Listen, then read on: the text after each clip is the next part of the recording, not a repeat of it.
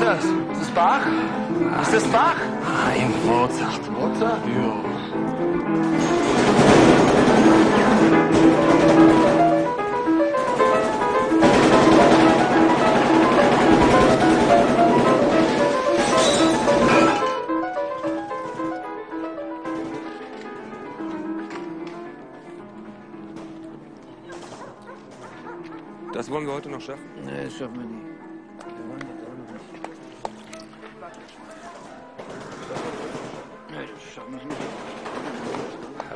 Fucking lateral.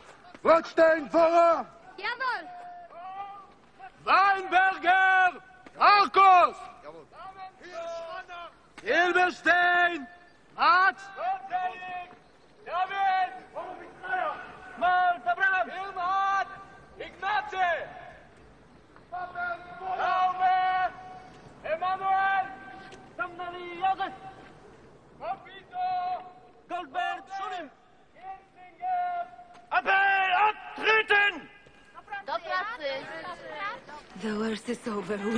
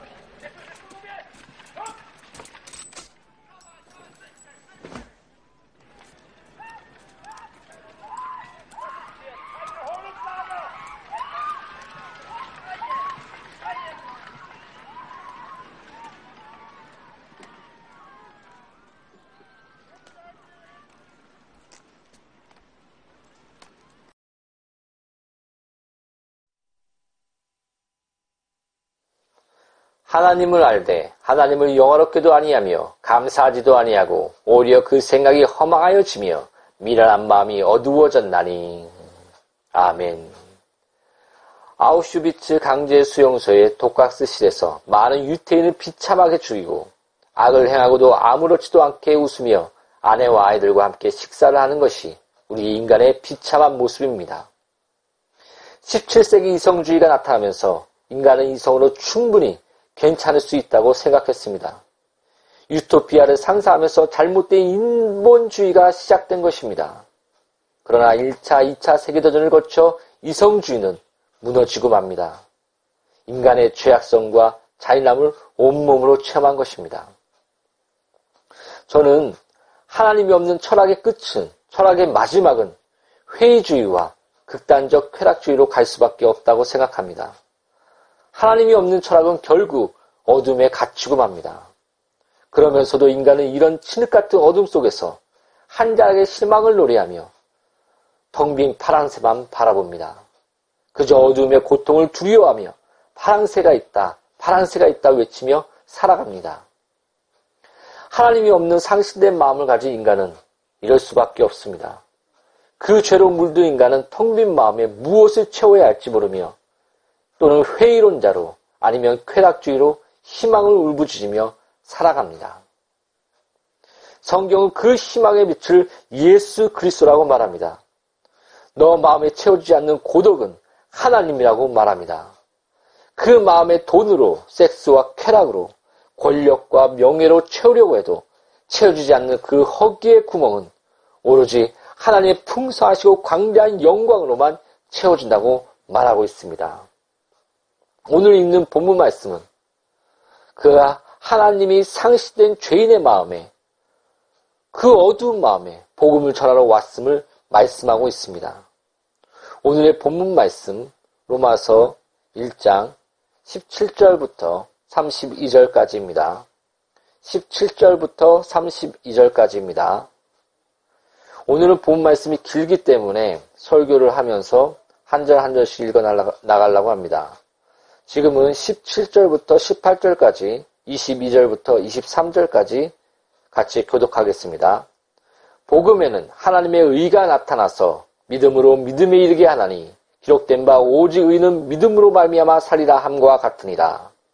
하나님의 진노가 불의로 진리를 막는 사람들의 모든 경건하지 않음과 불의에 대하여 하늘로부터 나타나니 스스로 지혜 따나 어리석게 되어 썩어지지 아니하는 하나님의 영광을 썩어질 사람과 새와 짐승과 기어다니는 동물 모양의 우상으로 바꿨느니라. 아멘. 우리는 성경을 읽을 때 너무 장과 절을 나눠서 읽지 않는 것이 좋습니다. 로마서는 하나님의 편지로 장과 절이 없이 써진 서신이었습니다. 우리는 알게 모르게 장과 장을 나눕니다. 또 요즘은 성경은 친절하게도 단락까지 나눠줍니다. 하나의 통으로 전체로 앞뒤를 연결해서 읽는 습관은 또한 성경을 읽을 때 매우 필요하다고 생각합니다. 오늘 이 본문 말씀에서 바울은 복음의 핵심에 대해 먼저 말하며 바로 그 다음에 죄인된 인간, 그 마음에 하나님을 상실된 인간, 우상을 섬기며 마음의 정욕과 부끄러운 욕심에 사는 인간에 대해 말하고 있습니다. 그리고 또 하나님은 자신을 만물을 통해 드러내셨다고 합니다. 바로 우리의, 우리의 안에 하나님의 양심을 주신 것입니다.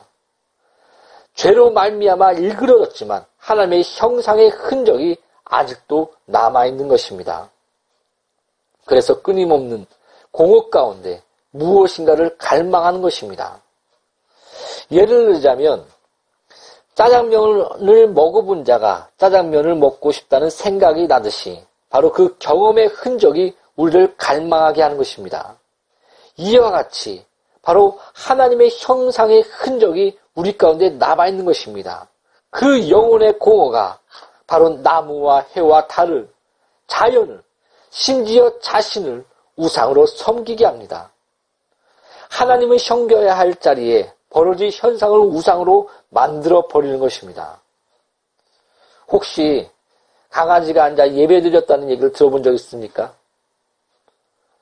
오직 영혼이 있는 하나님의 형상의 사람만이 참으로 예배를 드릴 수 있는 것입니다. 그러나 죄로 말미암아 일그러진 하나님의 형상은 바로 선악과를 따먹고 내가 하나님처럼 되리라 말한 인간은 그 하나님이 선악의 기준이 아니라 자신이 선악의 기준이 된 인간은 어두운 가운데 빛으로 가길 두려워합니다. 아니, 어둠에 잠식됩니다. 극기야 어둠이 자신의 본질이라고 착각하고 맙니다. 로마서 1장 22절은 이런 상태를 이렇게 얘기하고 있습니다. 하나님을 알되 하나님을 영화롭게도 아니하며 감사하지도 아니하고 오히려 그 생각이 허망하여지며 미련한 마음이 어두워졌나니 하나님을 알되 하나님을 영화롭게도 아니하며 만물을 통해 분명히 하나님의 살아계심을 드러내셨습니다. 나무와 해와 달을 통해 그리고 하나님의 형상의 여러분을 통해서 하나님을 보이셨습니다. 그러나 사람들은 이것이 우연히 생겼다고 막연한 믿음으로 그냥 살아갑니다. 로마서 1장 19절부터 20절은 이는 하나님을 알만한 것이 그들 속에 보임이라 하나님께서 이를 그들에게 보이셨느니라 창세로부터 그의 보이지 아니하는 것들 곧 그의 영원하신 능력과 신성이 그가 만드신 만물에 분명히 보여 알려졌나니 그러므로 그들이 핑계하지 못할지니라 라고 기록하고 있습니다. 핑계하지 마십시오. 자신을 보십시오. 여러분이 타고 다니는 차와 집과 모든 물건이 우연히 생겼다고 생각하십니까? 누가 만든 자가 있습니다. 이처럼 여러분은 하나님이 창조하셨고 하나님의 형상입니다. 하나님의 그 의인 십자가로 하나님의 형상을 회복하고 우리의 죄와 저주와 가난과 병에서 해방하신 것입니다. 바로 예수 그리스도는 우리가 하나님의 자녀로 자녀답게 살게 하시기 위해 의와 거룩함과 구원이 되신 것입니다. 이것이 바로 복음이요 이것이 하나님의 의인 것입니다. 이 복음을 마음으로 받아들이십니까? 오늘 로마서 1장 7절에 복음에는 하나님의 의가 나타나서 믿음으로 믿음에 이르게 하다니 기록된 바 오직 의는 믿음으로 말미암아 살리라 함과 같으니라. 아멘. 성경은 믿음을 표현할 때 하나님의 선물, 은혜를 쫓아 믿음으로 값없이 우물을 마셔라 라고 표현하고 있습니다. 저번 주에 로마서를 설교할 때 이스라엘 백성에게 범죄함으로 불뱀을 보내어 심판하실 때 바로 모세의 중보로 하나님은 노뱀을 나무에 달아 보내면 살리라 라고 말씀한 것을, 말씀한 것을 다뤘습니다. 거기서 노뱀을 본 자는 살아났습니다. 이와 마찬가지로 예수님은 십자가에 달리실 것이라고 성경은 기록하고 있습니다. 우리는 이 말씀을 통해서 구원의 근원은 전적으로 하나님께 있음을 알 수 있습니다. 우리의 행위에 있지 않고 전적으로 구원의 근원은 하나님께 있는 것입니다. 쉽게 예를 들자면 죽을 병에 걸린 사람이 있다고 합시다. 그리고 또 이 죽을 병을 고칠 수 있는 약이 있다고 합시다. 이 약을 환자가 먹고 낫습니다. 이 약을 먹어서 병자가 낫다고 표현할 수는 있으나 병을 낫게 한 것의 근원은 이 약에 있는 것입니다. 우리가 약을 먹는 행위에서 병이 난 것이 아닙니다. 이 약이 병을 치료할 수 있기 때문에 난 것입니다. 바로 병을 낫게 한 그 근원은 이 약에 있는 것입니다. 이해가 가십니까? 바로 예수님은 병자에게 의원이 쓸데있나니 나는 죄인을 불러왔다 라고 말씀했습니다. 곧 죄인은 병든 자인 것입니다. 그는 본래 하나님의 형상으로 거룩함과 의가 넘쳐났습니다.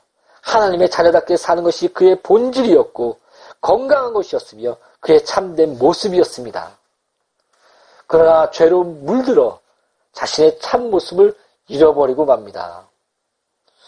오늘의 본문은 이것을 이렇게 표현합니다. 로마서 1장 24절부터 25절에 그들의 마음의 정욕대로 더러움에 내버려 두사.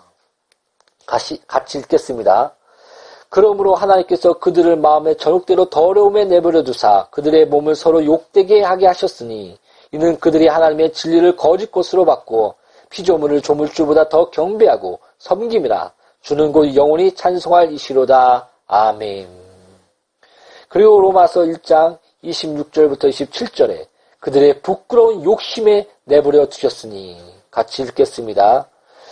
이 때문에 하나님께서 그들을 부끄러운 욕심에 내버려 두셨으니 곧 그들의 여자들도 순리대로 쓸 것을 바꾸어 영리로 쓰며 그와 같이 남자들도 순리대로 여자 쓰기를 버리고 서로 향하여 음욕이 불릴 듯함에 남자가 남자와 더불어 부끄러운 일을 행하여 그들의 그릇됨을 상당한 보응을 그들 자신이 받았느니라.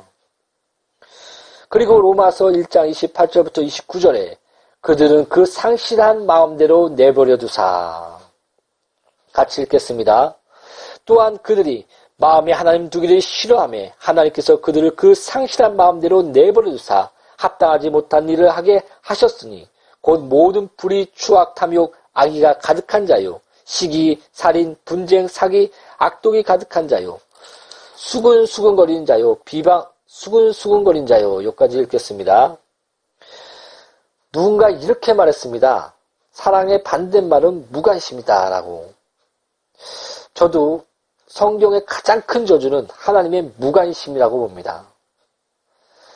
오히려 징계를 받는 자는 복되다고 했습니다. 그리고 하나님의 아들, 아들을 하나님께서 징계하신다. 징계치 않으면 하나님이 아들이 아니다. 라고 성경은 기록하고 있습니다. 그냥 내버려 두는 것. 이게 바로 하나님의 저주인 것입니다. 그러면 결국은 바로 죄에 물들어 자신의 본질을 망각하고 그리고 또, 또 오히려 자신을 옳다고 외칩니다. 로마서 30장 아, 로마서 1장, 1장부터 30절부터 20, 32절까지 읽겠습니다. 비방하는 자요, 하나님께서 미워하시는 자요, 능욕하는 자요, 교만한 자요, 자랑하는 자요, 악을 도모하는 자요, 부모를 거역하는 자요, 우매한 자요, 배역한 자요, 무정한 자요, 무자비한 자라. 그들이 이 같은 일을 행하는 자는 다 사형에 해당한다고 하나님께서 정하심을 알고도 자기들만 행할 뿐 아니라 또한 그 일을 행하는 자들을 옳다 하느니라. 로마서에서는 분명히 동성애를 죄라고 합니다. 성경은 레위기 18장과 그리고 고린도전서 6장 9절에 분명히 동성애를 죄라고 말하고 있습니다.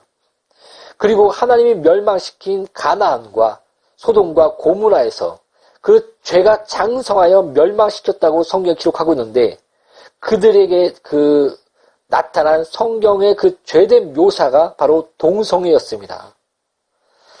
그러나 세상은 아니 또 기독교 안에서는 동성애에 대해 사랑을 외치며 또 화합을 외치며 그 죄를 경솔히 여기며 웃으며 떠드는 것을 봅니다. 그리고 오히려 자기가 옳다라고 외칩니다. 죄를 죄로 여기지 아니하고 회개를 외치지 아니하고 다른 죄나 동성애나 같은 죄라고 말하며 이상하게도 별거 아닌 것 같은 기막힌 뉘앙스를 띱니다. 성경 어디에서도 죄를 경히 여긴 것이 없습니다. 성경은 악한 모양이라도 버리라라고 말합니다. 그 너희가 별거 아니라고 생각하는 형제를 바보라고 말하고 마음으로 가늠하고 형제를 미워하면 지옥불의 위험에 처하리라고 예수님은 친히 말씀하십니다. 그리고도 기독교인마저도 60% 이상인 이혼자들에게 다시 시집이나 장가가면 가늠한 것이라까지 말씀합니다. 성경은 너 손이 범죄하느냐? 너 손을 잘라버리라. 너 발이 범죄하느냐? 너 발을 잘라버리라. 오히려 그것을 잘라버리고 지옥에 들어가지 않고 천국에 가는 것이 나으니라라까지 표현, 표현하고 있습니다. 이렇게 죄는 무서운 것입니다. 경우에 따라서는 안 된 것입니다. 작은 죄나 큰 죄나 그것은 우리를 죽이고 맙니다. 여러분, 그러나 오해하지 마십시오. 여러분에게 죄책감을 주고 두려움을 주고자 함이 아닙니다. 십자가를 치러 오신 예수님은 생명을 주되 풍성을 주, 주러 오셨다고 말씀하셨습니다. 나는 죄인을 부르러 오셨다고 예수님은 분명 말씀하셨습니다. 로마서 아, 누가복음 13장 1절부터 3절까지를 찾으시겠습니다. 누가복음 13장 1절부터 13절까지 찾으시겠습니다. 찾으셨으면 같이 읽겠습니다. 그때 마침 두어 사람이 와서 빌라도가 어떤 갈리 사람의 피를 그들의 재물에 섞인 일로 예수께 아뢰되 대답하여 이르시되 너희가 이 갈릴 사람 같이 이같이 해받음으로 모든 사람이 갈릴 사람보다 죄가 더 있는 줄 아냐 너희에게 이르노니 너희가 만일 회개하지 아니하면 다 이와 같이 망하니라. 성경은 바로 하나님께서는 바로 우리가 회개하시기를 원하시는 것입니다. 왜 로마서에서 복음의 핵심을 말하고 바로 그 다음에 우리가 죄된 실체를 말하고 있습니까? 바로 의인 없나니 하나도 없다는 것을 말하고 있는 것입니다. 우리의 구원은 예수 그리스도의 의, 더 나은 의, 바로 하나님의 의, 그 오직 믿음으로 은혜로 우리에게 주어진 그 의, 이 복음밖에 없다는 것입니다.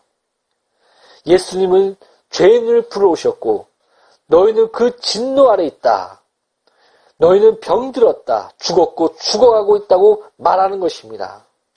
그래서 값없이 이 복음을 먹으라. 이 복음을 먹지 않으면 너희는 하나님의 진도 아래 영원한 고통인 지옥에 떨어질 것이다. 라고 외치고 있는 것입니다. 그러나 오해하지 마십시오. 마태복음 25장 42절에 지옥은 마귀와 그 사자들을 위해 예비된 것이다. 라고 얘기하고 있습니다. 그러니까 짐짓 그 죄를 짓는 자마다 마귀에게 속하나니 바로 우리가 죄 가운데서 마귀에 속하여 같이 지옥에 들어가는 것입니다. 설교를 잘 이해하시고 들으시기 바랍니다. 바로 십자가는 하나님의 공의와 사랑의 만남입니다. 죄인은 반드시 죽는다.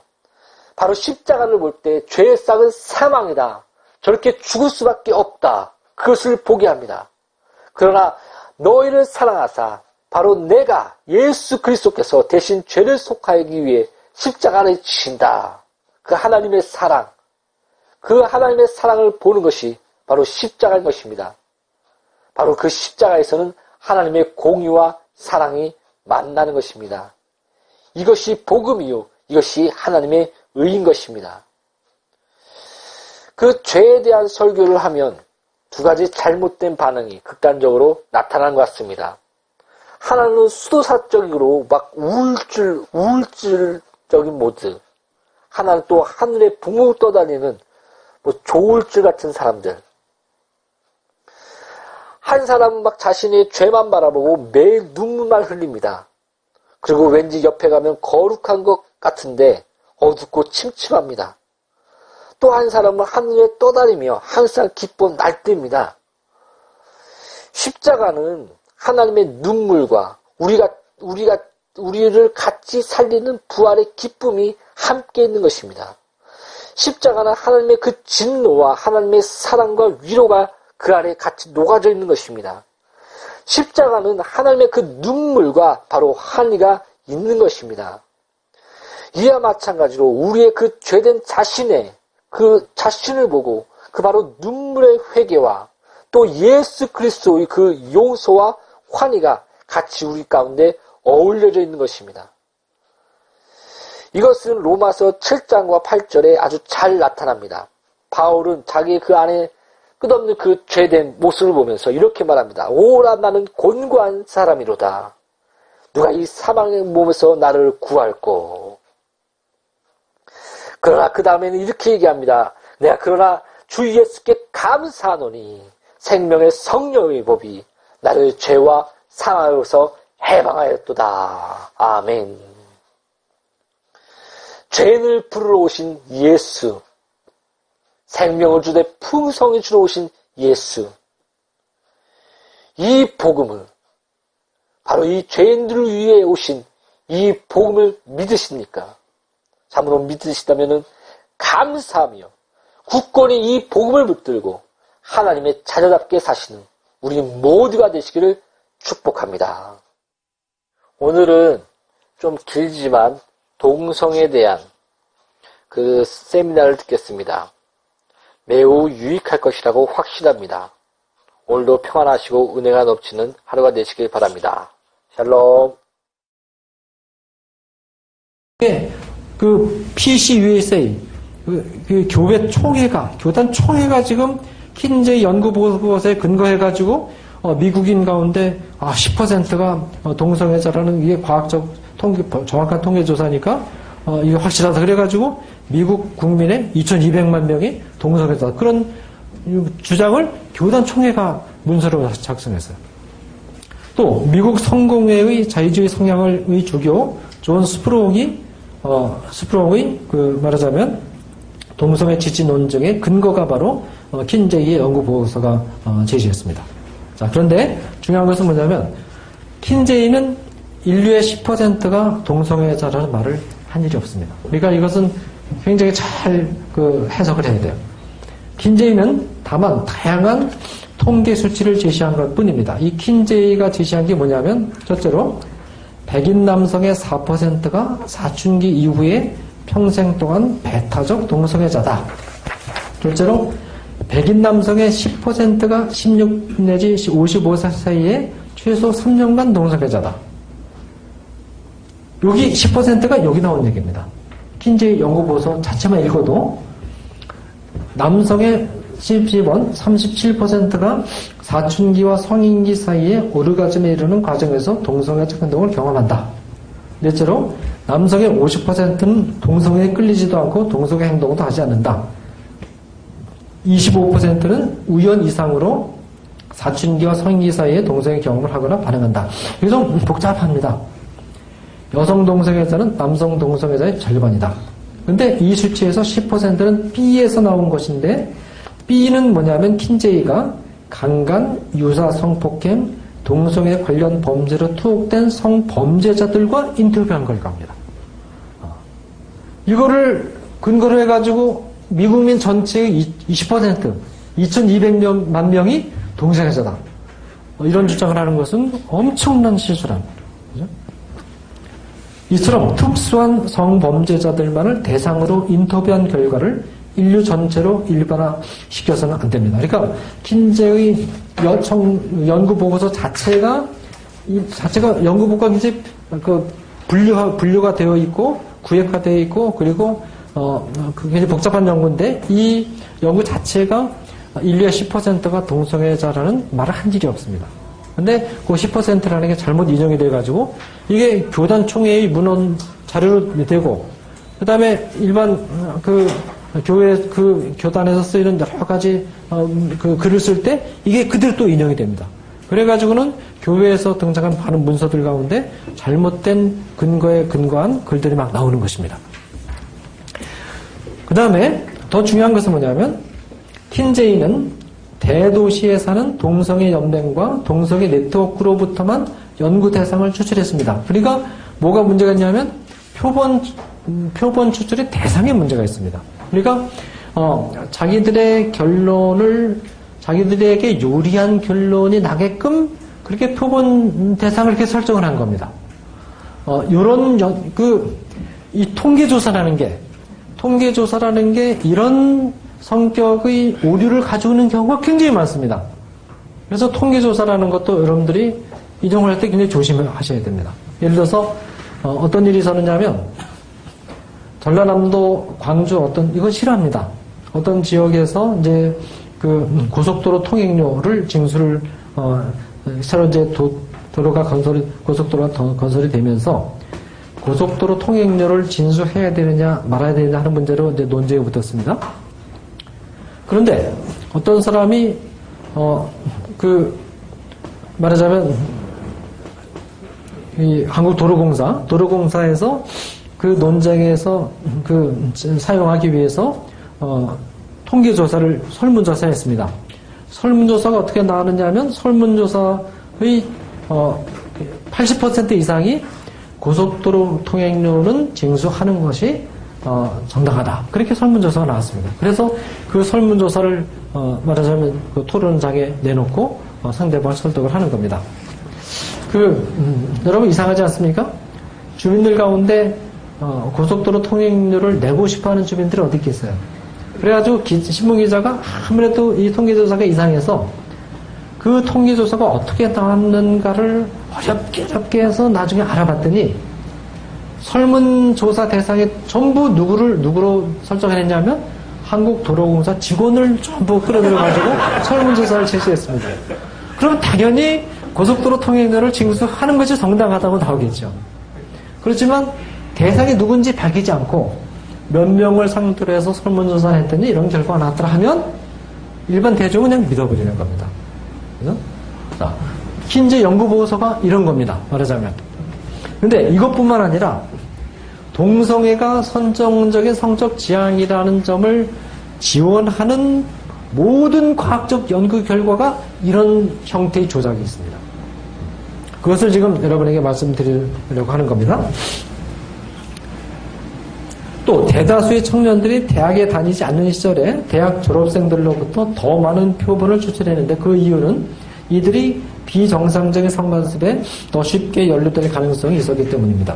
뿐만 아니라 보수적인 성관습을 가진 카톨릭 교인들을 의도적으로 배제하고 성관습에 있어서 조금 더 어, 자유로운 개신교인들로부터 표본을 추출했습니다.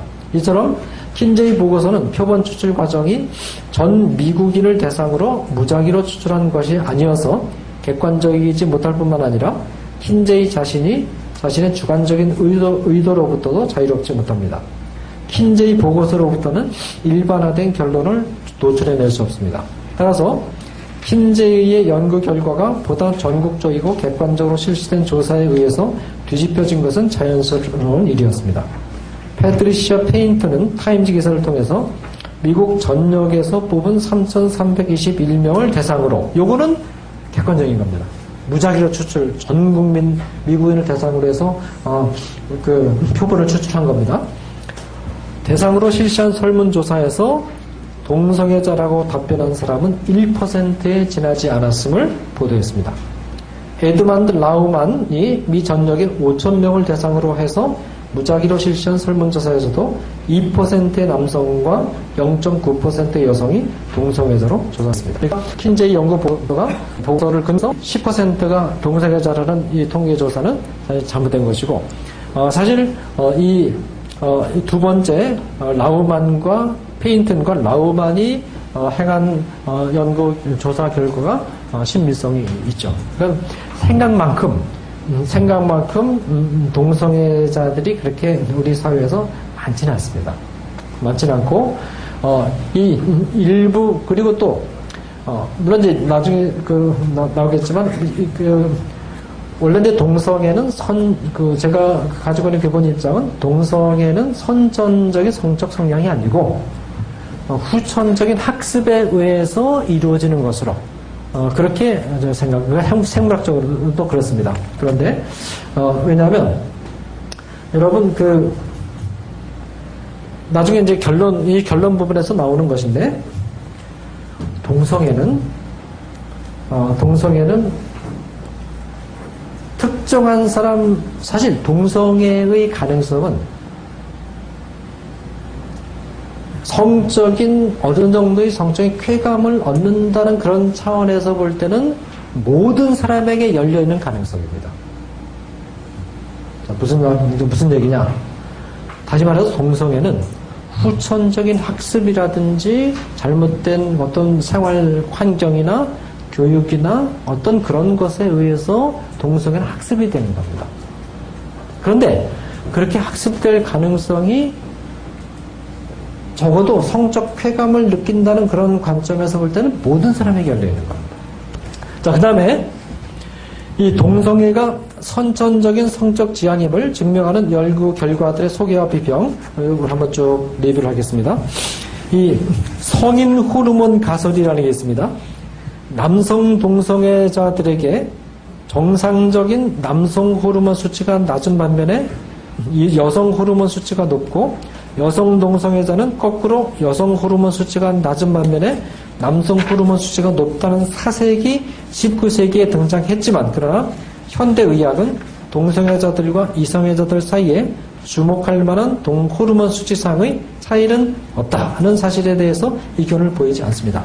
그러니까 그 어, 많- 많은 사람들이 아 호르몬에 근거해서 이 남 동성애자는 자, 자에게서는 여성 호르몬이 많이 나오고 생물학적으로 어, 이성애자의 경우는 남성 호르몬이 많이 나오기 때문에 어, 그런 현상이 나타난다. 그러니까 호르몬상의 문제라면 본인의 도덕적 문제가 아닐 수 있겠죠. 어, 어, 그렇게 주장하지만 그러나 의학적 연구 결과는 호르몬 문제는 아니라는 겁니다. 그리고 원래 호르몬이라는 게 그렇습니다. 뭐냐면 남성의 경우는 남성 호르몬만 나오고 여성의 경우는 여성 호르몬만 나오는 게 아니고 남성과 여성에게 다 남성에게도 남성 호르몬, 여성 호르몬이 같이 나옵니다. 여성의 경우도 남성 호르몬, 여성 호르몬이 같이 나와요. 단 남성의 경우는 어, 특히 이제 젊었을 때는 남성 호르몬이 집중적으로 많이 나오고 여성 호르몬이 어, 적게 나오기 때문에 남성다운 신체 구조와 활동의 그런 특성이 형성이 되는 것인데 그런데 남성이 나이가 많아지죠? 나이가 50이 넘어가지 않습니까? 그러면 남성 호르몬이 나오는 수치가 줄어들고 여성 호르몬이 많이 나옵니다. 그래가지고 말하자면 어, 나, 나이가 50이 나이가 좀 들면 남, 남자가 힘이 좀 빠지고 그리고 어 여성 호르몬이 많이 나오면 이제 젖가슴도 나오고 좀 그러거든요. 근데 여성 호르몬이 나오니까 이 가슴이 나오는데 이쁘게 나오는 게 아니라 축 처지 어, 그축 처지는 형태로 나오고 살이 좀 많이 찌고 여러분들 어, 모- 목욕탕 가시면 되게 어느 정도 배가 많이 나오셨죠? 어, 그, 그 어느 정도는 호르몬 작용, 물론 어, 많이 드시고 그래서 이제 배가 나오기도 하- 했겠지만 여성 호르몬이 좀 많이 나오, 나오기 때문에 여러분의 의지와 상관없이 자꾸 배가 좀 나오는 겁니다. 나, 나오는 거죠. 그래서 신체 구조가 좀 변화가 되고 그리고 남성의 약간의 어, 여성화가 조금 음, 그, 촉진이 됩니다. 여성의 경우는 젊었을 때는 여성 호르몬이 집중적으로 많이 나오고 남성 호르몬이 적게, 적게 나와서 여성다운 신체 구조가 유지되다가 갱년기가 지나면 여성 호르몬 분비가 급격히 줄어들고 남성 호르몬이 많이 나옵니다. 그래서 여성의 남성화가 진행돼요. 그래서 여성이 이제 갱년기가 지나면 여러분들 조심하셔야 됩니다. 이게 여자가 아니에요. 힘도 세지고 성격도 괄괄해지고 여, 러분 나이 오- 여자가 50 넘으면 아줌마들은 여자가 아닙니다. 어? 어, 남자보다 더 세죠. 남자는 약해지는데 여자는 세, 그런 면에서 좀 거칠해진단 말이에요. 그거는 자연스러운 현상입니다. 그죠?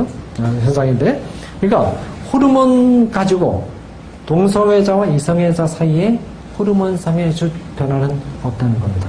지금 과학적 연구 결과요. 그 다음에 산전 호르몬 가설이라는 게 있습니다.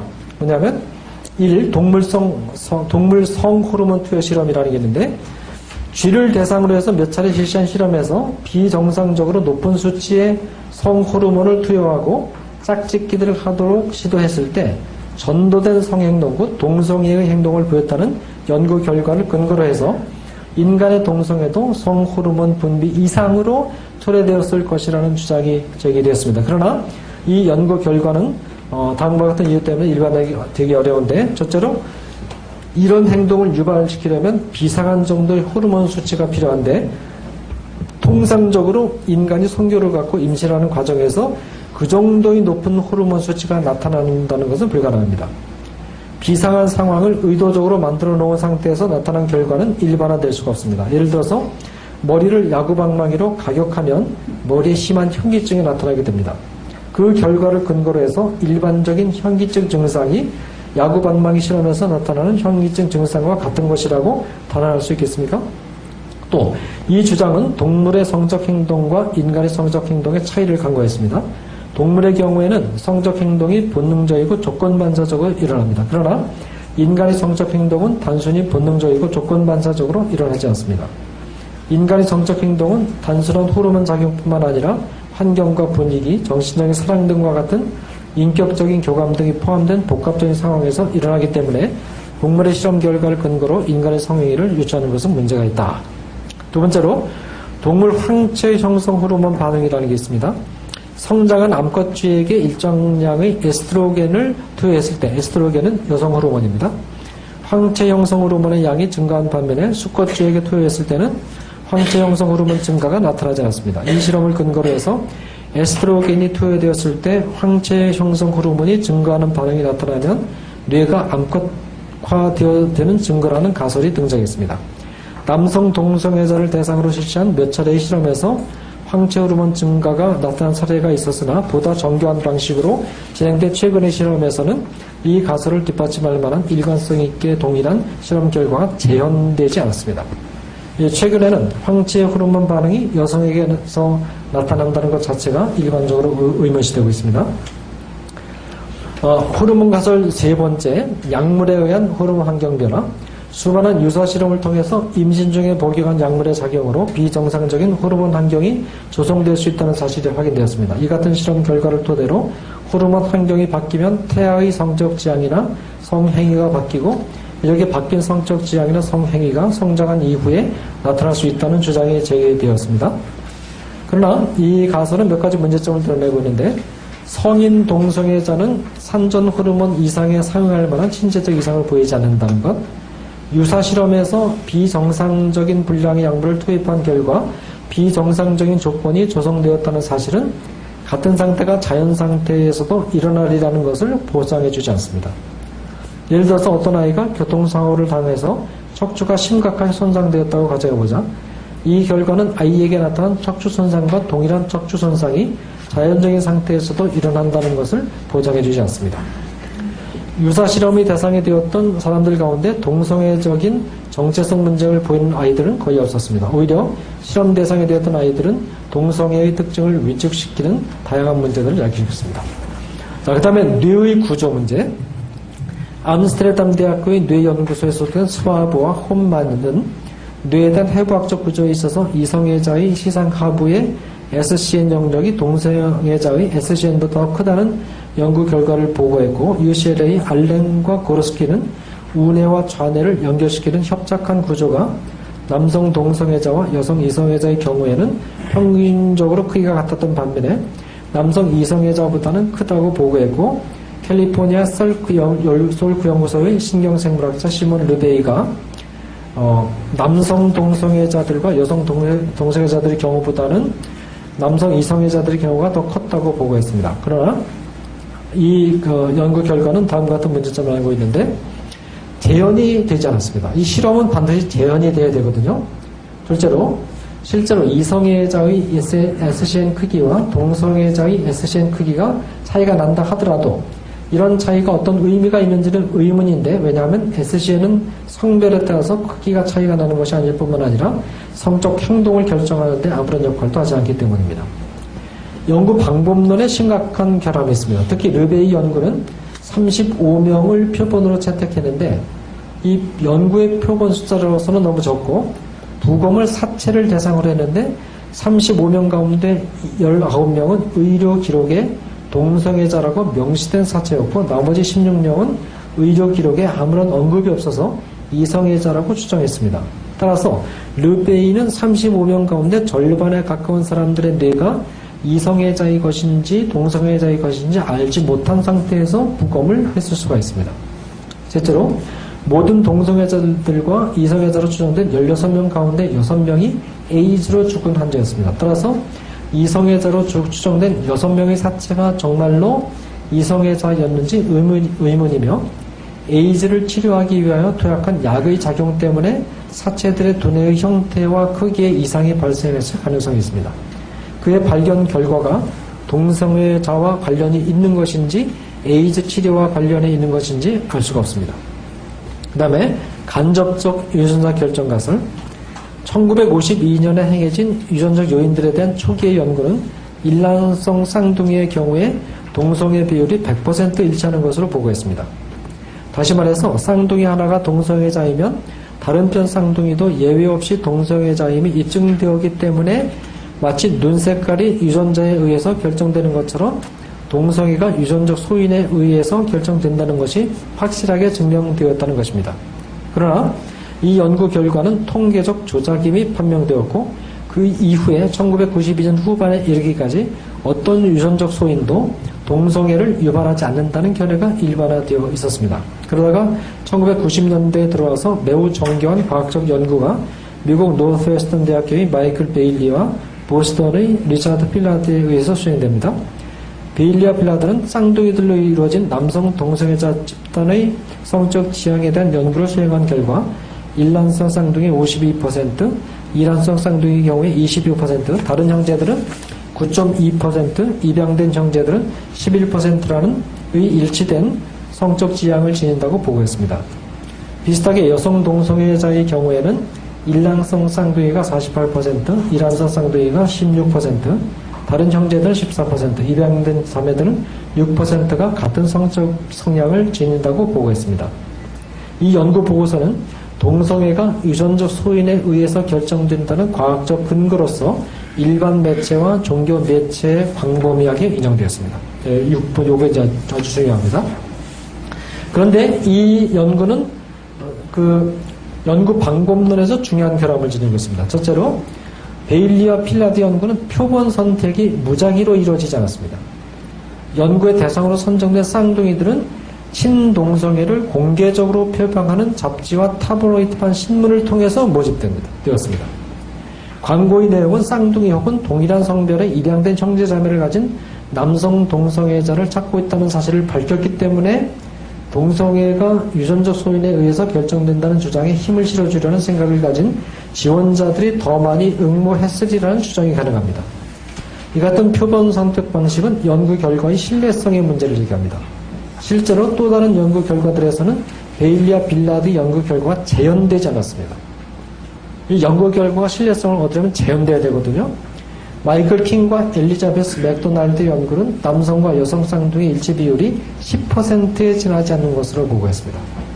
또한 출생 후 다른 환경에서 성장한 일란성 쌍둥이의 경우에는 한 명의 동성애자인 네 쌍둥이들 가운데 어느 한 쌍둥이도 동성애 선호를 공유하지 않았습니다. 한 명의 남성 쌍둥이는 동성애를 공유했으나 다른 한 쌍은 공유하지 않았습니다. 둘째로 남성 일란성 쌍둥이의 성적 지향 비 일치 비율이 비율이 52%는 교묘한 속임수가 반영된 비율입니다. 조사 대상 총수인 52%는 29 나누기 56 곱하기 100은 52라는 어, 계산법에 의해서 나온 숫자입니다. 그런데 조사 총수인 56의 구성이 희한하게 되어 있습니다. 56은 27 플러스 29는 56이라는 계산에 의해서 나온 숫자입니다. 27은 일란성 쌍둥이의 쌍숫자입니다. 그러니까 실제 인원수는 54명이 셈입니다. 그런데 27에다가 합한 29는 쌍숫자가 아닙니다. 29는 성적 지향이 일치하는 쌍의 숫자가 아니라 개별 숫자입니다. 곧 13쌍의 일란성 쌍둥이의 개별 숫자인 26명과 한 쌍의 일란성 세 쌍둥이의 개별 숫자인 3을 합해서 29라는 수치가 나온 것입니다. 따라서 56은 쌍의 숫자 27과 개별 숫자 29를 합한 기계화 숫자입니다. 개별 숫자로 통일하든지 쌍의 숫자로 통일하든지 해야 됩니다. 개별 숫자로 통일하면 29 플러스 54. 54는 27 곱하기 2가 된 거죠. 83이 돼야 되며 29를 83으로 나누면 약 34%가 나오고 쌍의 숫자로 통일하면 14 플러스 27은 41이 되어야 되며 14를 41로 나누면 역시 어, 약 34%가 나옵니다. 자, 이건 뭐 구체적인 52%가 잘못되다 이거죠. 그죠? 이게 교묘한 속임수라는 얘기입니다. 이런 구체적인 계산법은 뭐 기억하실 필요 없고요. 베일리와 필라드는 자신들의 연구의 표본 방식 선택에 문제가 있음을 인정하고 오스트레일리아의 쌍둥이 등록처에 등록한 쌍둥이들에게 서- 설문을 발송하는 방식으로 재조사를 실시했는데 이 재조사에서는 27쌍 중에서 3쌍에서 쌍둥이의 쌍방이 성적 지향이 일치하는 것으로 나타나는데 여기서도 베일리와 필라드는 성적 지향이 일치하는 쌍둥이의 숫자를 한 번 더 중복 계산해서 27 플러스 3은 30, 3 플러스 3은 6으로 계산하는 납득되지 않는 계산법으로 일치, 일치율 20%를 제시했는데 그러나 실제 일치율은 11%에 지나지 않았다. 만일 유전자가 성적 선호 공유의 열쇠라면 이란성 쌍둥이와 다른 형제들 사이에 동성애 선호의 공유 비율에 있어서 거의 차이가 나타나지 않아야 됩니다. 왜냐하면 이란성 쌍둥이나 다른 형제들은 같은 정도의 유전적 연관성을 지니기 때문입니다. 그러나 이란성 쌍둥이의 일치율과 다른 형제들의 일치율은 두 배 이상 차이가 났고 심지어 입양된 형제들의 일치율이 형제들보다 더 높게 나타났습니다. 이상과 같은 연구 결과를 가지고는 동성애가 유전자가 동성애를 유발하는 요인이라는 결론을 내릴 수가 없다는 것입니다. 자, 직접적 유전자 결정 가설. 1993년에 딘 해머가 이끄는 연구팀은 동성애 유전자를 발견했다는 연구 결과를 발표했습니다. 해머팀은 에이즈 치료 프로그램에 참여하는 사람들 중에서 모계 쪽에서 강한 동성애적 지향의 양상을 보이지만 부계 쪽에서는 이런 성향을 보이지 않는 동시에 동성애 형제를 가진 76명을 선별했습니다. 이들의 성염색체를 조사한 후에 40쌍의 동성애 형제들 중에서 33쌍의 형제들이 XQ28이라고 명명된 성염색체의 어떤 부분을 공통적으로 가지고 있음을 보고했습니다. 어, 비판입니다. 자, 요 이야기를 왜 하느- 하느냐 면 이 동성애 어, 주의자들이 이제 선, 동성애가 선적, 성적 지향이라는 어, 근거를 제시할 때 바로 그 사람들의 주장의 과학적 근거로 제시되는 이론들입니다. 이 이론들이 숨, 어, 대중에게 어, 공표는 되지 않지만 첫째로 어느 캐나다 실험실에서 해머의 연구 결과를 재현하려는 실험이 최근에 실패했습니다. 연구자들은 50 이상의 형제들에 대한 동일한 연구를 진행했으나 성적 지향, 지향과 이 유전 영역과의 의미 있는 관계를 확인할 수가 없었다. 둘째로 사실상 해머는 일반적인 의미의 동성애자들을 관찰한 것이 아니기 때문에 동성애 유전자를 발견했다고 볼 수가 없습니다. 이들은 다만 강력한 모계 유전자 특징과 동성애 형제를 가진 사람들 안에서 동성애 유전자의 표지 곧 동성애 유전자의 존재를 시사할 수도 있는 특징을 발견할 것 뿐입니다. 게다가 모계 유전을 보여주는 남성 동성애자들이 어느 정도 규모의 집단인지도 알 수가 없습니다. 사실상 쌍으로 동성애를 지닌 형제들은 그리 흔하지 않습니다. 셋째로 XQ28이 동성애를 유발시키기에 꼭 필요한 것도 아니며 충분한 것도 아닙니다. 만일 XQ28이 동성애 유발에 꼭 필요한 것이라면 XQ28을 가지지 않은 동성애자는 발견되지 않아야 되는데 그러나 해머 연구는 33쌍만이 XQ28을 가지고 있었을 뿐 7쌍은 동성애자임에도 불구하고 XQ28을 가지고 있지 않았습니다. 만일 XQ28이 동성애 유발에 충분한 조건이라면 XQ28을 가지고 있으면서도 동성애자가 아닌 형제들은 발견되지 않았어야 됩니다. 따라서 유전자 표지만으로는 동성애자임을 증명할 수 없으며, 없으며 동성애자가 아님을 증명할 수도 없습니다. 자, 그 다음에 이 정신의학적으로 동성애가 정상적인 성관습임을 증명하는 연구 결과들의 소개와 비평. 1974년 미국 정신의학협회 결정. 요것이 이제 아주 중요합니다. 1973년에 동성애 운동가들이 미국 정신의학협회 이사진을 설득시켜 동성애를 정신질환의 목록에서 빼달라는 요청을 했습니다. 1974년에 개최된 미국 정신의학협회는 APA 총회를 뒤집어 엎어버리겠다는 동성애 운동가들의 위협이 계속되는 가운데 과반수가 출석하지 않는 비정상적인 회의에서 이사회의 권고를 받아들여 동성애를 정신질환의 목록에서 빼자는 안건을 상정한 후에 투표에 붙여서 통과시켰습니다. 회의 결과와는 그러니까 이것은 아주 강압적인 그런 어, 그 분위기에서 진행이 됐죠. 요 글은 제가 동성애자들 동성애자들을 대상으로 한 모임에 초청받아서 그대로 강의를 한 내용입니다. 이 내용을. 어, 우리 어, 어, 그, 음, 그 동성애를 반대하는 분들에게만 강의한 내용이 아니고 동성애를 지지하는 사람들 앞에서도 그대로 소개한 내용입니다. 회의 결과와는 상관없이 다수의 APA 회원들은 계속해서 동성애를 병리 현상으로 간주했습니다. 투표가 이루어진 지 4년 후에 실시한 여론조사에서 정신과 의사들 중 69%가 동성애를 병리적인 적응으로 간주를 했습니다. 보다 최근의 연구조사 결과에 의하면 전 세계의 대다수의 정신과 의사들은 여전히 동성애, 동성 간의 성행위를 정신질환의 신호로 간주합니다. 우리 기독교적인 관점에서는 정신과 의사들이 무엇이라고 이야기하는가에 대해서 그렇게 연연할 필요가 없습니다. 필요가 없지만 그러나 어, 이, 이 이야기를 하는 것은 이 정신 그 정신의학적으로 볼 때 동성애는 정상적인 성관습이라고 주장하는 그 근거가 아, 사실은 근거가 허약하다. 근거가 없다는 것을 지금 반증을 하는 겁니다. 그 다음에 정신건강에 있어서 이성애와 다를 바 없이 정상이라는 정신과 의사 에벨린 후커의 연구. 에벨린 후커는 일단의 건강한 동성애자들을 상대로 한 심리 테스트를 실시한 후에 그 결과를 일단의 이성애자들과 비교하는 연구를 진행했습니다. 이 연구 결과는 이성, 이성애자들과 동성애들 사이에 아무런 유의미한 차이를 보여주지 않았습니다. 이 결과를 토대로 해서 후커는 모든 동성애자들이 명시적으로 정신적 장애를 겪는다는 일반화된 인식을 비판했습니다. 후, 후커의 연구 결과가 나오자 이 결과는 동성애 그 자체가 건강한 성관습입을 보여주는 증거로 확대 해석되었습니다. 후커의 연구에 근거해서 미국 성공회는 이성애자들보다 동성애자들이 더 큰 병리적 이상이나 심리적 부적응 성향을 지니고 있는 것은 아니기 때문에 동성애자와 이성애자를 구별할 수 없다는 입장을 비력했습니다. 많은 통속적인 매체들은 후커의 연구를 인용해서 동성애자들은 정서적으로 건강하며 동성애 그 자체는 병리적인 심리현상은 아니라는 성급한 결론을 내렸습니다. 그러나 후커의 연구는 표본 수집의 편향성 때문에 일반화될 수 없는 연구 같습니다.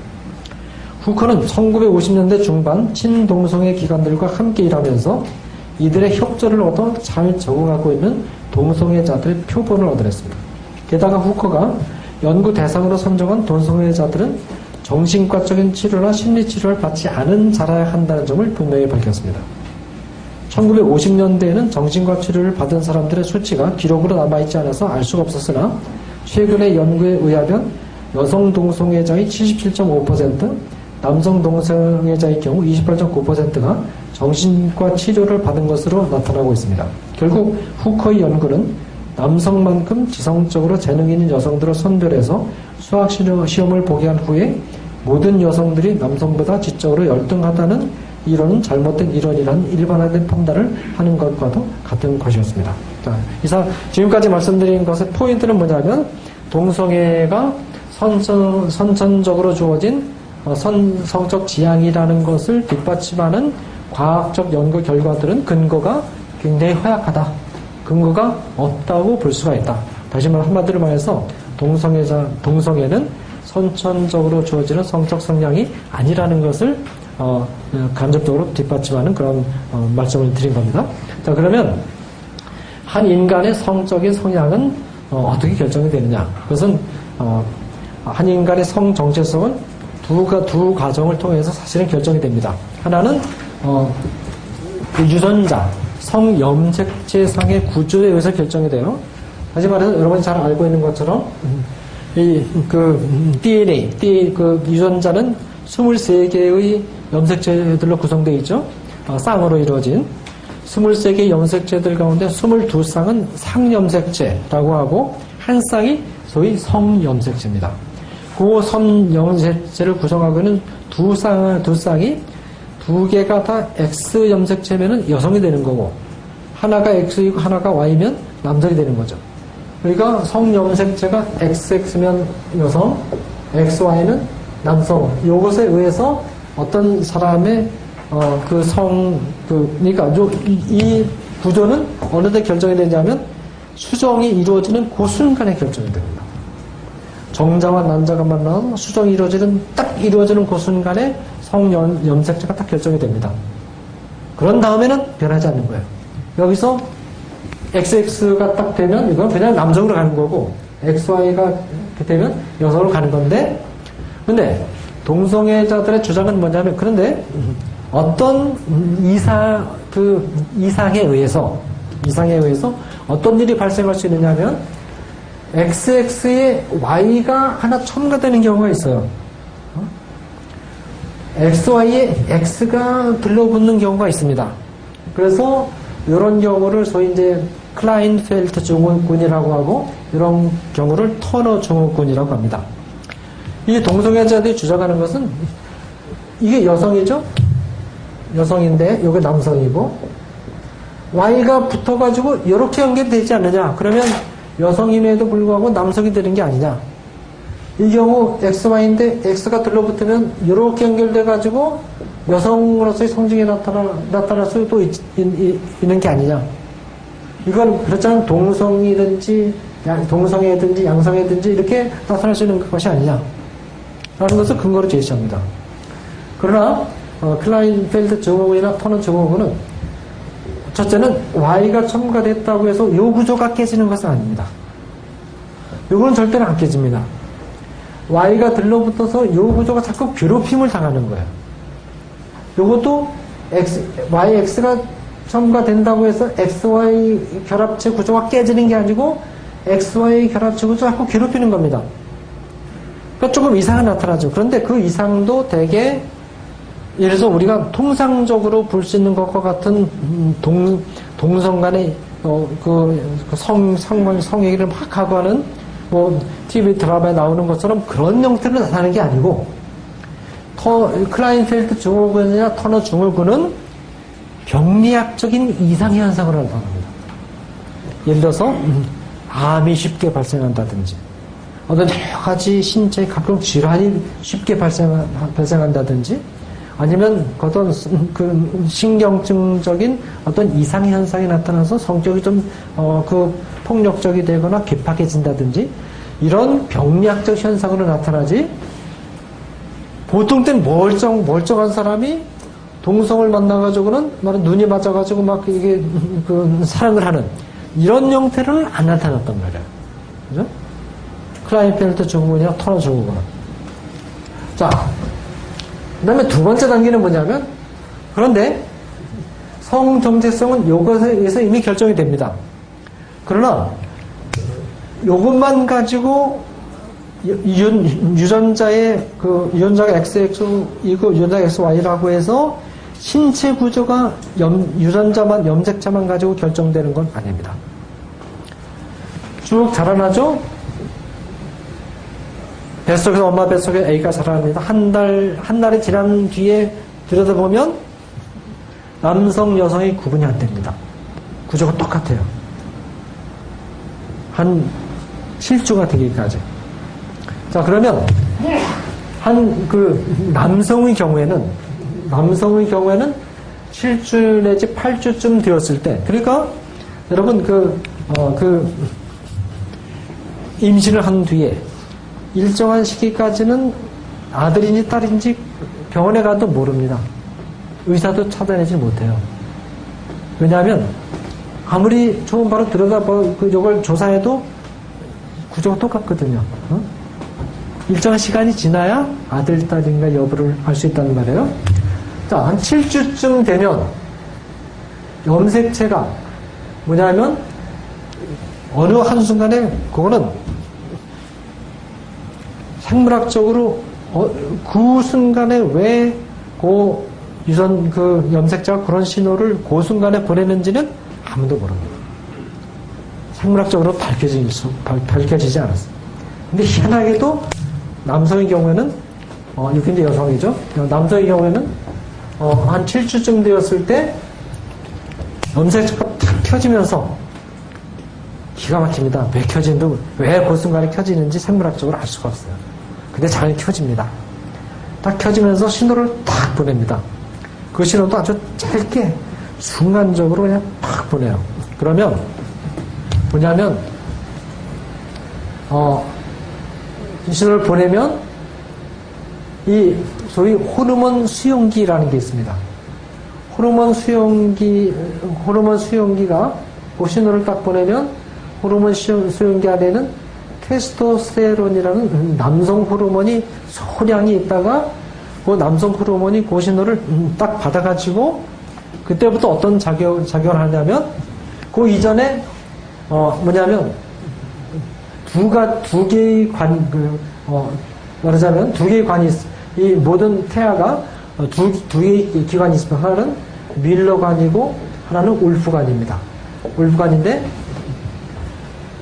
그러면 이 어, 신호가 딱 오면 말하자면 어, 남성 호르몬의 경우는 신호를 딱 받, 음, 받고 그때부터 어떤 작용이 시작이 되느냐면 이두관 가운데 하나는 여성 생식기로 발전할 수 있는 관이고 하나는 남성 생식기로 발전할 수 있는 관인데 이두 관이 모든 태아에게 같이 있습니다.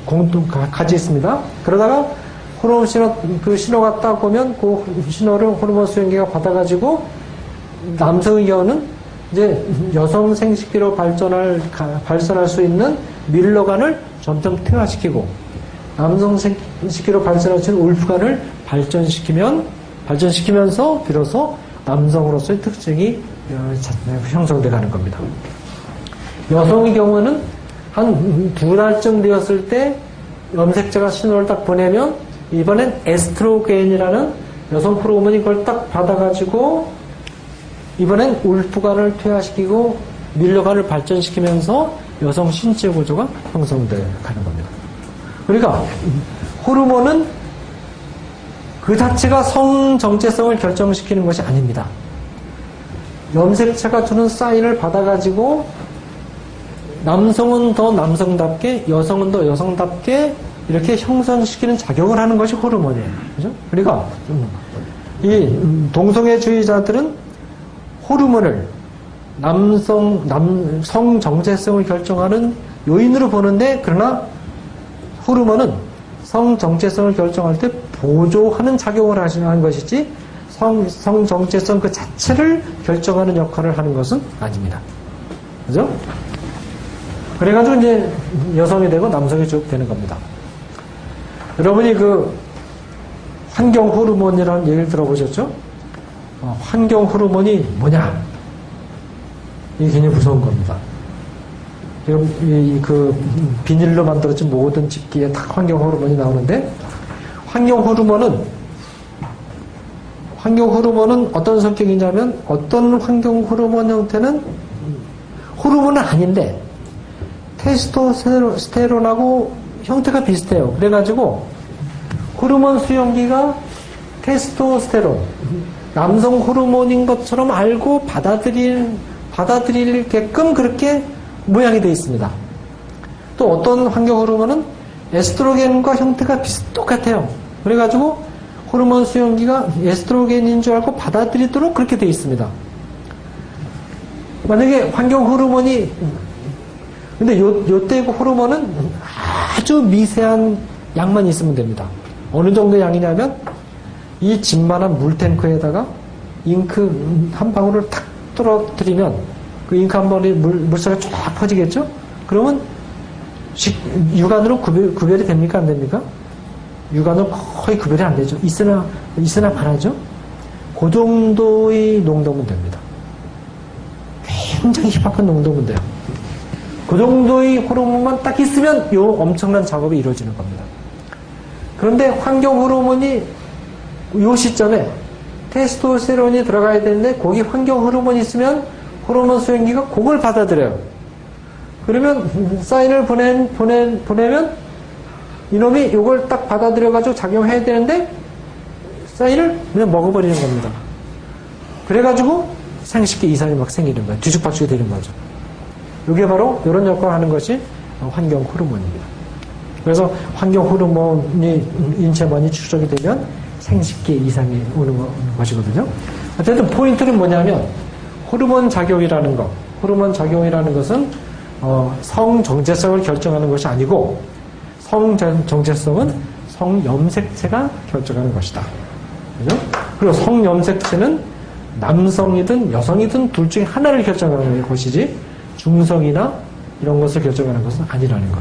그죠? 이것이 이건 아주 기본 기초적인 생물학 성 정체성은 어디까지나 생물학적인 관점에서 생식기 이- 염색체 구조에 의해서 그리고 염색체의 명령에 따라 만들어지는 생, 생식기 구조라는 생물학적인 관점에서 성정체성이 결정되는 것이고 그 다음에 주관적 성의식이라든지 호르몬 작용은 보조적인 역할만 하는 것으로 우리는 이해하는 것이 정당한 이해이고 이해인데 지금 동성애 찬성론자들은 생물학적 성 정체성, 생물학적인 거 그건 바꿀 수 있는 거다.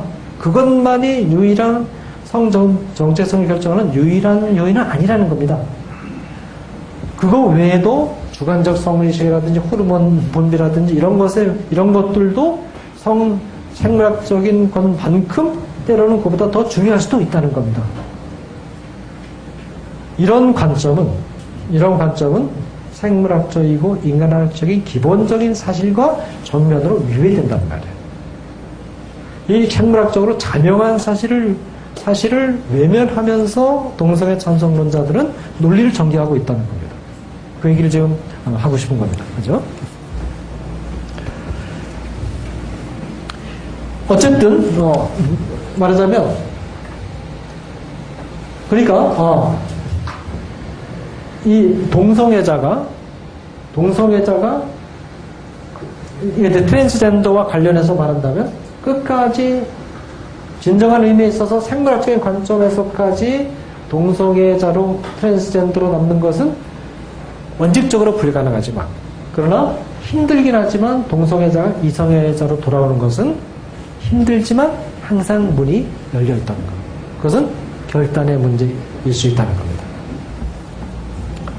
이성애로 돌아오는 결단만 하면 차별의 문제는 사라집니다. 사회 구조적으로 고착된 신분이 아닌 것입니다. 그리고 동성애는 전 사회 계층에 골고루 분산되어 있기 때문에 사회적 약자의 범주로 분류하기가 어렵습니다. 동성애는 돈 많은 기업과 정치 권력자, 지식인 계열에서 더 높은 비율을 보여주고 있는데 이들도 소주자로 분류해야 되는가? 성경에는 동성애자가 사회적 약자로 간주된 근거가 전혀 없습니다. 성경에 간음을 범한 자가 소주자의 범죄에 분류된 적이 있습니까? 근친상간을 범한 자가 소수자의 범죄에 분류되어 있습니까? 수간을 행한 자가 소수자의 범죄에 분류되어 있습니까? 성경은 근친상간, 간음, 수간과 같이 동성애를 넣고 있어요. 근데 성경이 이 부류를 어느 곳에서도 사회적 소수자로 부른 적이 없어요. 그렇기 때문에 동성애 문제는 다른 사회적 소수자의 문제와는 별도로 취급해야지 그 안에 끼, 끼워 넣어서 취급해서는 안 된다는 겁니다. 동성애자를 위한 입법이 제정, 제정되어서는 안 되는 중요한 이유 가운데 하나는 동성애 지원 입법은 틀림없이 동성애의 확산을 초래할 것이고 동성애의 확산은 사회의 기본 구조와 공공보건에 심각한 폐해를 끼칠 수가 있기 때문입니다. 우선 우리는 하버드 대학교의 정신의학 교수인 아르만드 니콜리 박사의 다음과 같은 말에 주목할 필요가 있습니다. 과거이든 현재이든 어떤 사회도 동성애의 제도화를 용납한 일이 없는데 그 이유는 동성애를 제도화할 경우에 인류 멸망의 씨앗들을 뿌리는 셈이 되기 때문입니다. 동성애는 사회의 기본 단위인 가족을 손상시키며 출산을 방해하는 바, 이는 곧 인류의 멸망을 의미한다. 동생, 동성애를 통해서는 자녀를 생산할 수 없으며 이런 상태가 지속될 경우에 인류의 존망이 위기에 처하게 됩니다. 또한 동성애는 치명적인 전염질환의 온상이 되어 있는 상태입니다. 동성애 그 자체가 에이즈의 발병 원인은 물론 아닙니다. 그러나 최초의 동성애는 에이즈 환자들에게서 시작되었습니다. 지금은 전 세계 에이즈 환자의 76%가 동성애자와 마약 중독자이며 동성애자들과 성관계를 맺거나 결혼을 한 이성애자들에게 에이즈가 전염되기 시작하여 이제는 에이즈가 시민들 전체로 확산되어 있습니다. 동성애는 에이즈와만 관련되어 있는 것이 아닙니다. 미국의 경우에 매년 새로운 매독 발병 사례 가운데 50%가 동성애자들에게서 발병하며 이성애보다 동성애, 어, 동성애 배우자가 매독에 걸릴 확률이 5배 높은 것으로 조사되었습니다. 직장 임질, B형 간염, 직장 암 등이 동성애자들 사이에 만연해 있습니다. 이처럼 동성애자들 사이에 성적 전염 질환이 많은 이유는 동성애자들의 난잡한 성교 관습 때문입니다. 대학 연령 동성애자들은 이성의 연애자들보다 8배 높은 더 많이 성교의 상대를 바꾸며 한 달 평균 7.9명이 다른 상대와 성교를 했고 이 가운데 3분의 1은 한 달에 10명 이상의 다른 파트너와 성관계를 가졌습니다. 샌프란시스코 베이 지역에서 인터뷰한 575명의 동성애자들에 관한 연구에서 응답자들의 43%가 평생 동안 최소한도 500명의 서로 다른 상대와 성교를 가졌다고 응답했습니다. 교회와 사회는 동성애를 시민들과 교인들이 양심의 껄끄러움을 느끼지 않고 자유롭게 선- 선택할 수 있는 성관습으로 정착시켜서는 안 되고 동성애자들이 하나님의 창조 질서와 인류 보편의 도덕법에 부합하는 이성애로 돌아와 건실한 성장을 할 수 있도록 따뜻한 사랑과 관심과 인내로서 상담하고 설득하고 이들을 돕기 위한 전문 교정기관 설치 등의 제도적 노력을 기울여야 됩니다. 미국에서 실시한 한 연구에 의하면 일반적인 방법만으로도 동성애에서 이성애로의 전환 성공률은 66%에 이른다고 합니다. 만일 여기에 하나님의 은총의 수원들과 성령의 능력을 치료의 과정에 포함시킨다면 성공률은 획기적으로 높아질 것입니다. 어쨌든 중요한 포인트는 뭐냐면 동성애는 다 바꿀 수 있다. 동성애는 설득을 통해서 말씀을 통해서 그리고 사랑과 관심을 통해서 얼마든지 이성애로 돌아오게 할 수 있는 것이지 왜냐하면 그것은 선천적인 것이 아니기 때문에 다 후천적인 것이기 때문에 후천적인 것으로 인해서 초래된 뭐, 그 초래된 현상은 얼마든지 또 후천적인 것을 바꿀 수가 있는 겁니다. 그러니까 동성애는 언제 얼마든지 바꿀 수 있다라는 그런 어, 신념을 어, 우리 목사님들이 어, 항상 가지고 있는 것이 필요한, 필요하고 교인들이 교인들이 찾아와서 이야기할 때는 항상 죽는 소리 하거든요. 아, 나는 이 동성애적인 성향이 너무 강해서 나는 저, 도저히 어, 이거, 이거저 포기하고 살 수 없습니다. 그냥 액면, 들, 액면 그대로 들으면 안 돼요. 물론, 어, 그때 받아들여 주지만, 그러나, 목사님 자신이 뚜렷한 어떤 어, 길을 가지고 있어야 됩니다. 그냥 호소를 해온다고 해서 그냥 다 어, 오냐 오냐 그렇게 그래 하다 보면 아무 일도 못해요. 더군다나 우리는 교회를 형성해 갈 때 하나님의 말씀이 원하는 방향대로 교회를 형성할 책임이 우리에게 있는 것이지 우리 어떤 인본적인 어떤 그런 그 어, 어떤 동정과 이런 것에 의해서 우리 우리가 섬기는 교회 공동체를 우리 마음대로 변경시킬 자유가 우리에게 없습니다. 하나님 말씀이 이건 안 된다 그러면 안 되는 거예요. 그걸 교인들에게 분명히 가르쳐야 됩니다. 그리고 교인들 가운데 끝까지 따르기, 거, 따르기를 거부하면 그건 축출해야 됩니다. 치료해, 치료해버려야 돼요. 그렇게 분명한 태도를 보여, 보여 줄 필요가 있다라는 것입니다. 일부러 공개적으로 동성애를 밝히고 커밍아웃한 극소수의 동성애자들을 제외하고 대다수의 동성애적인 성향을 느끼는 사람들은 동성애가 바른 인간의 성질서가 아니라는 도덕적 인식하에 많은 노력을 통해서 동성애를 극복하고 이성애로 전환하여 생활하고 있습니다. 동성애적인 성향을 느끼면서도 이를 공개적으로 드러내지 않고 동성애를 넘어 서기 위해서 눈물겨운 노력을 하는 사람들도 많습니다. 입법은 바로 이런 사람들의 도덕적 분투와 노력을 경, 격려하고 지원하는 방향으로 이루어져야 됩니다. 동성애는 하나님이 인류의 시초부터 항상 인류 앞에 두신 선악과였습니다. 하나님이 선악과를 따먹을 수 있는 가능성과 따먹지 않을 수 있는 가능성을 모두 인류 앞에 열어두시고 하나님이 원하시는 바른 길은 어떤 길인가를 말씀을 통하여 가르쳐 주신 다음에는 아담과 하와가 자유롭게 선택하게 하신 것처럼 하나님은 모든 인류가 동성애를 통해서 성적 쾌감을 느낄 수 있는 가능성을 열어두시고 예, 말씀과 마음의 도덕법을 통하여 동성애는 죄의 길이요 이성애는 하나님의 질서임을 가르쳐 주신 후에는 인간에게 자유롭게 선택할 수 있도록 하신 것입니다. 이 선택의 기로에서 우리가 생물학적으로 성적 쾌감을 느낄 수 있고 복합적인 원인들에 의해서 동성애의 충동을 느낄 때도 이성애를 선택하는 결단을 내려야 되고 또한 동성애를 깊이 빠, 동성애에 깊이 빠져서 자기 힘으로 헤어나가기 어려워하는 동성애자들을 끈질긴 설득과 때로는 정신과적인 치료를 통해서 동성애로부터 벗어나도록 도와야 하는 이유는 이성애가 하나님이 제시한 바른 성질서이기 때문입니다. 네. 어, 어, 그런데 이제 이거는 좀 구분을 해야 돼요. 뭐냐면 그 아이들이 성장하는 과정에서 성장하는 과정에서 어, 그 이성애로 본격적으로 넘어가기 전에 이 동성과 아주 그 이성과의 관계보다도 더 친하게 자기 동성과 지내는 그런 단계가 있습니다. 어, 특히 여성들이 여, 자 아이들의 경우에 남자 아이들은 꼴 보기 싫어하면서 자- 자기 여자, 자기 여자친구하고 아주 친하게 손잡고 다니고 그런 경우도 있고 남자들에게도 이제 그 조금 남자들은 좀 그게 좀 남자는 약간 그 어, 그, 어, 그, 그러게 여자들보다는 좀 약하지만은 남자에게도 그런 단계가 좀 있습니다. 그래서 어, 저 같은 경우에 어, 초등학교 그 5, 6학년 뭐 중학교 1학년 그때 저하고 굉장히 아주 친한 남자친구가 하나 있었거든요. 어, 남자친구에서 아주 친하게 지냈습니다. 아주 친하게 지내는데 어, 물론 그렇다고 해서 뭐 성적으로 뭐가 있는 건 전혀 아니었고 그냥 굉장히 친하게 지내는데 그 친구를 생각 그 친구 어, 아까 같이 지낼 때도 아주 어, 친하게 지냈고 그 친구가 이제 헤어져 있고 그럴 때는 어, 뭐 여자친구라는 생각은 머릿속에 아예 그 떠오르지도 않고 그 친구가 굉장히 그리, 그리, 그리워지고 생각 많이 나고 그런 친구가 하나 있었습니다. 어, 그런 과정을 어, 학생 그 이 성장 과정에서 겪을 수가 있습니다. 겪다가 이제 어, 사춘기가 이제, 지나면서 점점 이성의 눈을 뜨고 하면서 자연스럽게 이성으로 연결되거든요. 그런 성장 과정에서 어, 동성과 좀 더 아주 친밀하게 지내는 그런 과정을 겪을 수 있다는 거. 어, 그런 것까지 이제 동성애로 다 몰아서 이게 어, 그쵸, 그 분류할 수는 없어요. 그런 건 우리가 이해를 해야 되지만 그러나 성이 다 된 상태에서 이제 동성애에 빠지는 것은 그것은 분명히 어, 선을 분명히 그을 필요가 있다라는 것입니다.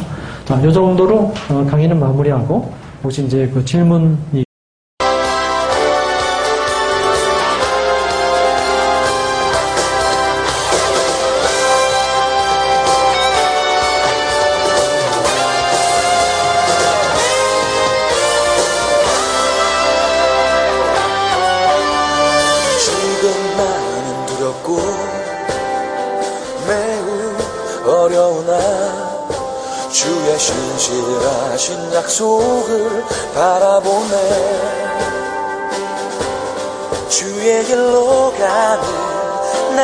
삶은 언제나 형통하겠네. 내 주의 손길 따라 만족하겠네. 지금 나를 약하고 매우 부족하나 주가 정하신 곳에 내 마음을 쏟네. 두려움 벗고 담대 주님 나와 함께 하겠네. 강한 능력 부시리. 담대하라 눈의 아들 여수와